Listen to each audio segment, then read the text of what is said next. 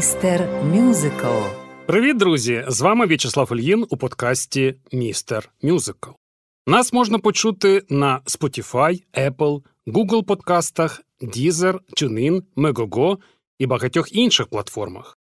Також на каналах Містер Мюзикл у YouTube і Telegram. Приєднуйтесь, ставте лайки, підписуйтесь, коментуйте. Ваша підтримка є важливою для нас. Сьогоднішній мюзикл має дивну і водночас дивовижну долю, дякуючи неоднозначній репутації. Його зрозуміли тільки з другої спроби, з різницею у 20 років. Цей другий шанс приніс постановці не просто світову славу, а статус найвитривалішого американського мюзиклу в історії Бродвею. За цим показником у компанії світових постановок вище тільки привид опери. Все це про Чикаго. З часів тригрошової опери Курта Вайля не було такого жорстокого сатиричного мюзикла. Про те, як шоу-бізнес і засоби масової інформації роблять зі злочинців суперзірок, а сам злочин привабливим гламур і бравура, шик, шок, чпок.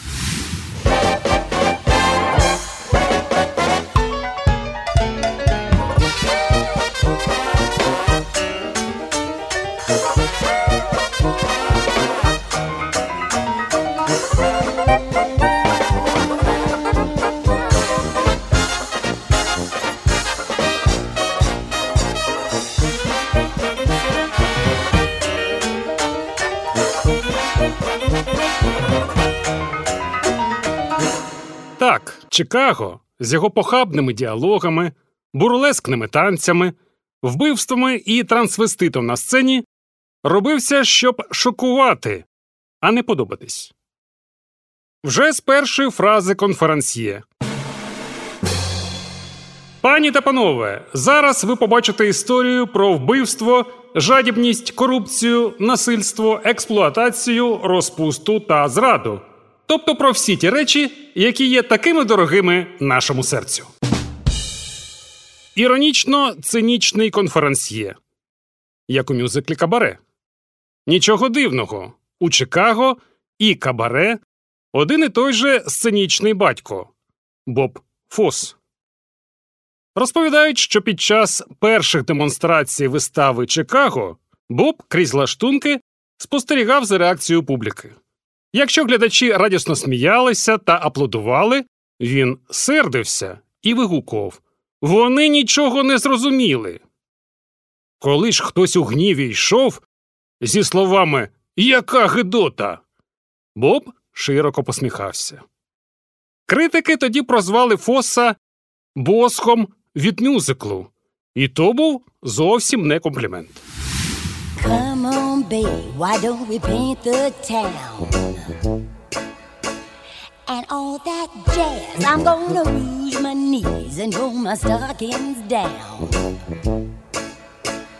And all that jazz, start the car. I know a whoopee spot where the gin is cold, but the piano's hot. It's just a noisy hall where there's a nightly brawl and all.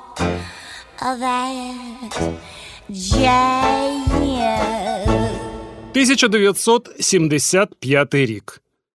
Режисер і хореограф Боб Фос зібрав акторський склад для мюзиклу Чикаго. І в перший же тиждень репетицій його терміново доставили до лікарні через біль у грудях. Виявилось, у Боба ледь не стався серцевий напад. Була потрібна операція на відкритому серці. Тоді це проходило не так часто, як зараз. Продюсери вирішили перенести шоу. Дивом їм вдалося зберегти акторський склад, поки Фос не повернувся до роботи. Смак Боба завжди тяжів до темної сторони. Поет лібретист кабаре Фред Еп називав його князем темряви. Але тепер ця сторона стала ще темнішою. До операції на відкритому серці темрява була карикатурою. Але Фос побачив смерть. І це змінило його. Це змінило мюзикл Чикаго. Події мюзиклу відбуваються в 20-ті роки ХХ століття. Та от що цікаво, це реальні події, і в кожного персонажа є свій прототип. Судові процеси в Чикаго 20-х нагадували шоу-бізнес, де були свої імпресаріо, сцена, система зірок і навіть власні оглядачі в місцевій пресі. Так ось 11 березня 24-го року в газеті Чикаго Трибюн репортерка Морін Даллас Воткінс розповіла про актрису вар'єте, яка вбила свого коханця. А 3 квітня того ж року з'явився її новий допис про жінку, яка застрелила бойфренда. Обидві злочинниці примудрилися уникнути покарання, дякуючи вертким адвокатам. Неймовірний ажіотаж навколо цих судових процесів зробив газетну колонку Воткінс найпопулярнішою в газеті. Пізніше колишня репортерка вирушила вивчати драму до Єльського університету. І саме там, в якості класного завдання, написала п'єсу про скандально популярних жінок убивць, яку спочатку назвала Хоробра маленька жінка, далі Чикаго або Край по чесному, а потім скоротила назву просто до Чикаго.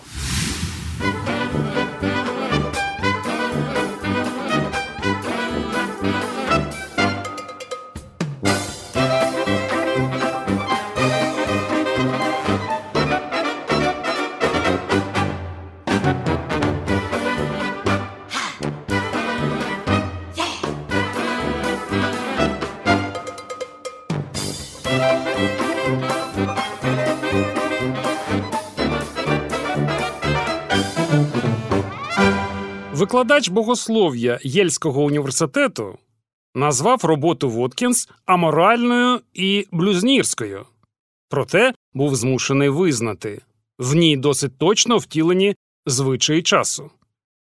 Морін не тільки отримала за свою роботу найвищий бал на курсі 30 грудня 26-го року п'єса Чикаго відкрилася на Бродвеї.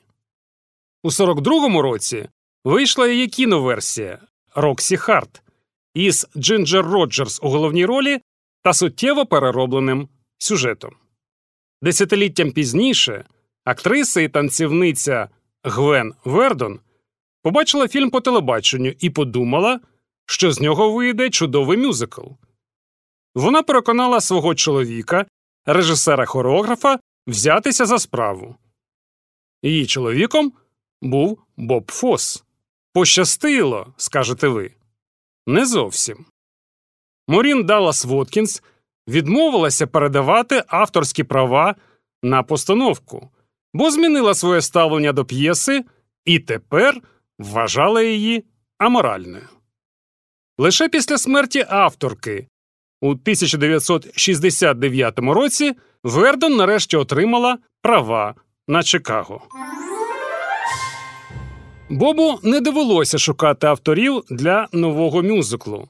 Він звернувся до тандему сонграйтерів Джон Кандер, Фред Еб, із якими працював над кіноверсією Кабаре. Еббу належала ідея розповісти історію мовою водовілю, щоб не лише відтворити епоху, але й втілити метафору шоу бізнесу як життя, метафору, якою Фос був буквально одержимий. Боб казав Гаразд, вам досить довго брехали. Ми відсунемо завісу і дамо побачити, що відбувається насправді.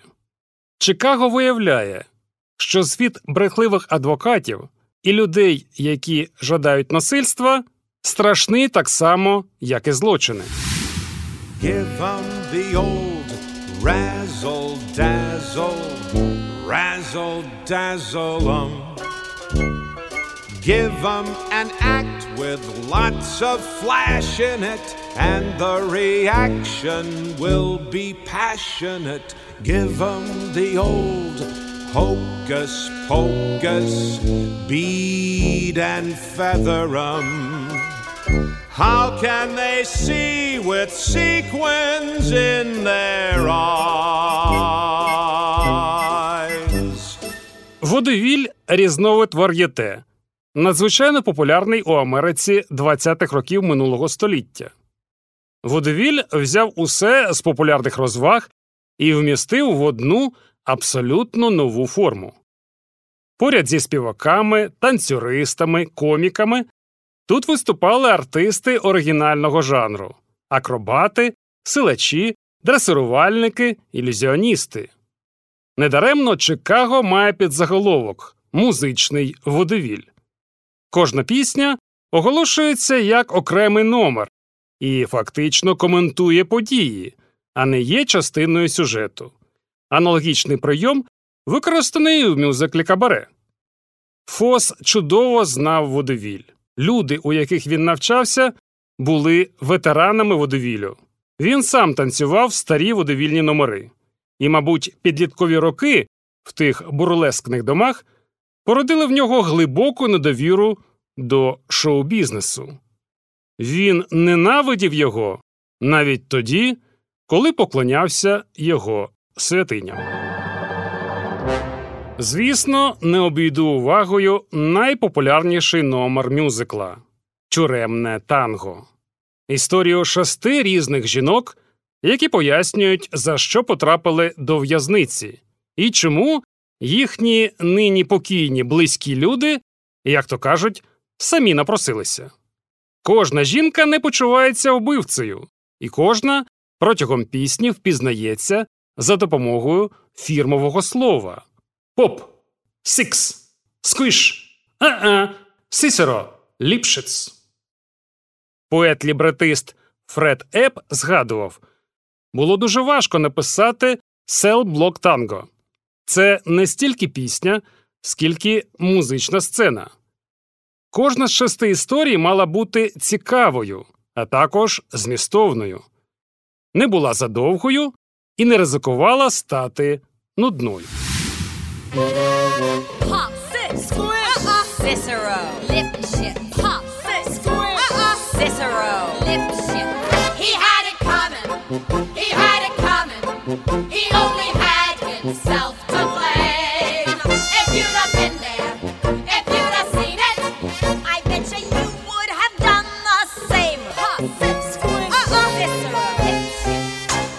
Вистава ламає четверту стіну та безпосередньо звертається до аудиторії. Публіка фактично стає частиною шоу, як це було в кабаре. Насправді, чим більше ми насолоджуємось шоу, чим більше нам подобається Велма, Роксі та інші веселі вбивці у в'язниці, тим більше ми підтверджуємо суть вистави. Хоча Фос завжди казав, що Чикаго його реакція на Вотергейт, зараз цей мюзикл, мабуть, актуальніший, ніж будь-коли. ЗМІ продовжують робити злочинців знаменитостями. Те, що в 70-ті здавалося похмурою сатирою, тепер стало частиною повсякденного життя. Процес у справі О'Джей Сімпсона або, скажімо, скандальна історія Моніки Левінські є підтвердженням цього. Завдяки телебаченню та пресі вони увійшли до кожного будинку і перетворилися на захоплююче реаліті шоу.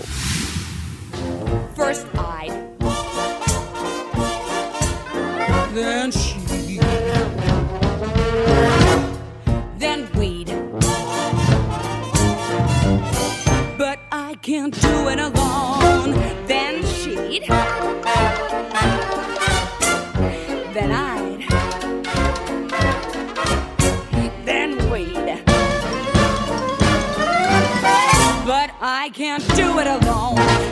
Все це буде потім. А за першої постановки мюзикл Чикаго здавався кричущим порушенням усіх правил. Справа йшла до публічного скандалу, і тільки втручання продюсерів, які змусили Боба повністю переробити фінал, призвело до того, що спектакль все ж таки можна було показати бродвейській публіці. Причому рецензії він тоді отримав найнеоднозначніші, а з шести номінацій на премію Тоні не виграв жодної. унікальний випадок у кар'єрі Фосса, що не завадило спектаклю стати касовим хітом і йти на Бродвеї три роки. Звичайні глядачі виявились розумнішими за інтелектуалів.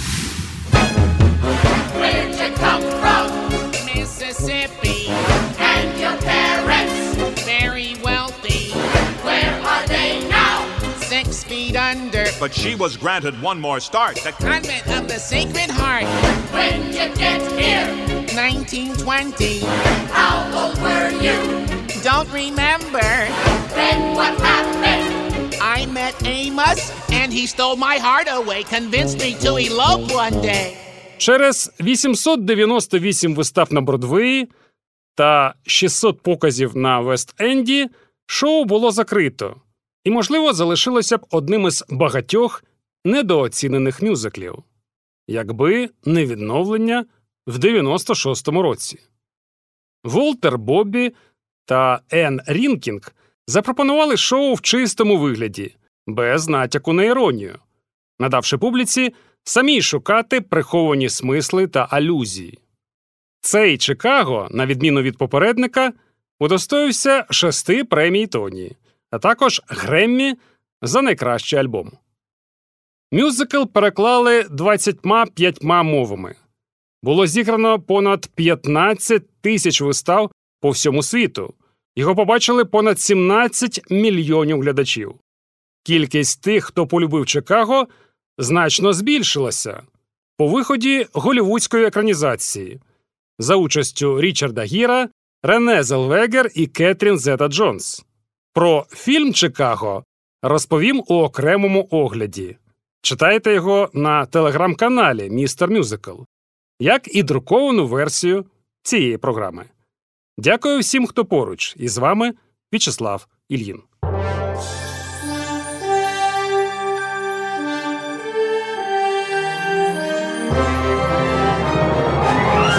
Містер Мюзикл. Далі буде.